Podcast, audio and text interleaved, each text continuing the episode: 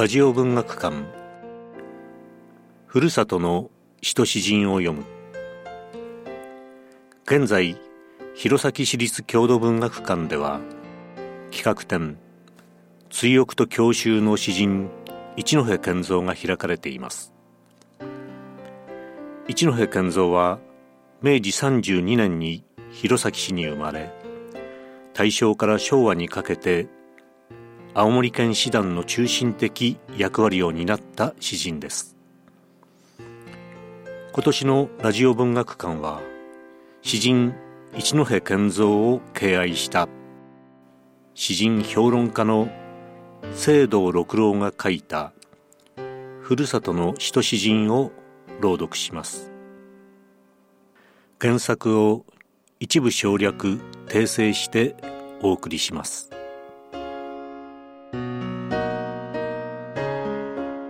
今日は第19回船水清城のある町天使のすすを朗読します。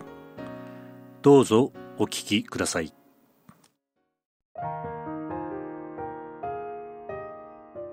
船水清城のある町。積み上げた石垣は日の素肌のように親しい。足先を岸辺の水に濡らされて、私は鳩の澄んだ低唱に耳を傾けている。それはどんなにか清らかな対話であったろう。けれども鳩は虜の身であった。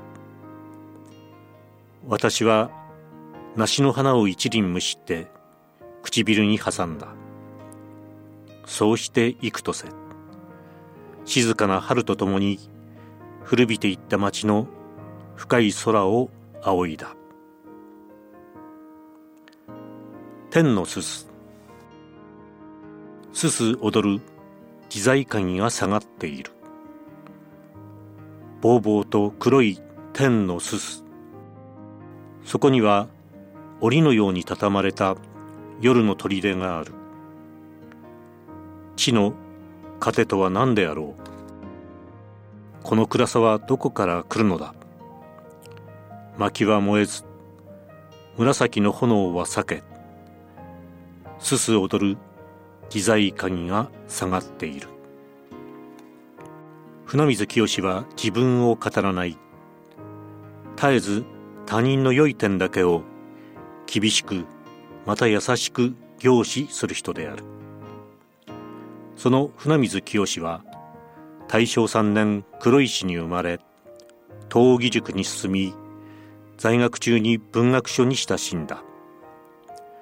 特に萩原朔太郎の詩を読んだ。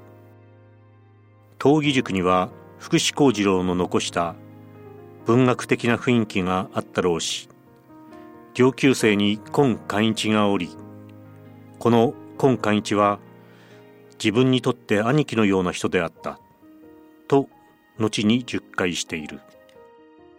やがて生活の行き詰まりと青春破棄の思いも加わって、昭和12年に満州に渡った彼は、そこでも現地の新聞や雑誌に詩や文章を書いた。逸見勇吉や岩本修造を知ったのはこの時で、こうした詩人との交友が船水清をコスモポリタンにしたように思う。敗戦と同時にソ連に抑留され、その間に最愛の二児を失って昭和22年の冬に帰国した。船水清の帰国を待っていたかのように、北第三次が創刊され、この北には県での有力詩人が参集し、県外からも作品を寄せている。陸奥新報の記者、論説委員、文化部長と長く務め、49年の8月で退職した。新聞人としてエネルギッシュに成し遂げた仕事として、新津軽不時、ここに人ありき、青森県詩集などがある。船水清の詩における接点は常に現在であり、新鮮な目をもって自由で平明な表現がなされ、どこかエトランジェ風なところに特徴がある。叙情というには厳しく、新聞人としてまた大陸生活で培われたのであろう客観的な太い線によって貫かれていて、強い自問の中に他者への思いやり、風景のいたわりが繰り広げられて、ヒューマンな情感を漂わせている。後の詩集新しい樹形目視に至って少しもそれは変わらないばかりか、詩性の若さをますます深めている。城のある町は昭和10年頃の作品で、おそらく城下町弘前で歌ったものであろう。城のある弘前公園で一人逍遥する作者の青春の終わりを告げる詩となっているように思われる。一見自由に見える鳩も、我が身のように何者かに縛られた虜であると感じる悲しさが開墾のうちに投影されている。この詩の後すぐ満州へ渡ったことを考えると、この詩は船水清の静かなアプローチを感じさせる作品である。20歳を過ぎたばかりの当時のものとして、池のほとりで、生まれた町などふるさと的な詩がいくつかあり、残雪にのような悩ましき青春の歌もある。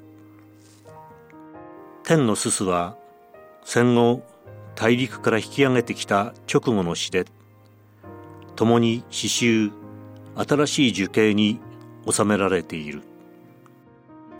青春放浪があり、戦争があって、すべてが変わったはずなのに、ふるさとに帰ってみれば自在化に、つまり古い家は少しも変わっていない失望感と安堵感がこの詩によく歌われていて、帰国者の感慨が屈折しながら短い宿の底からメラメラと登ってくるのを覚える作品である。